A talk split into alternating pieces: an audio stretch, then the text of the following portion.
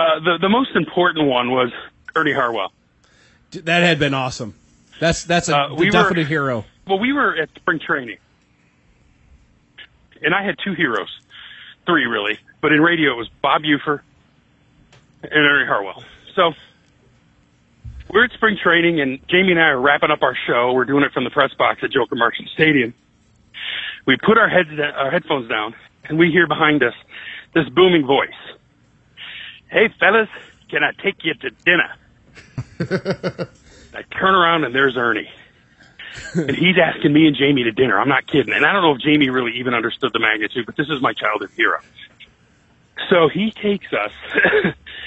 there is a Italian restaurant in Lakeland that him and Sparky used to hold court at.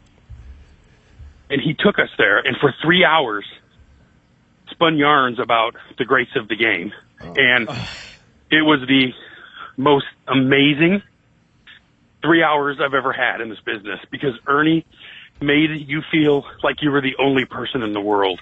Don't you wish you had that on tab, tape? Which was great because we were all poor. I just got the, Um, I just got the chills thinking about that. That was- Yeah, it was. I'm, mean, I can't stress enough.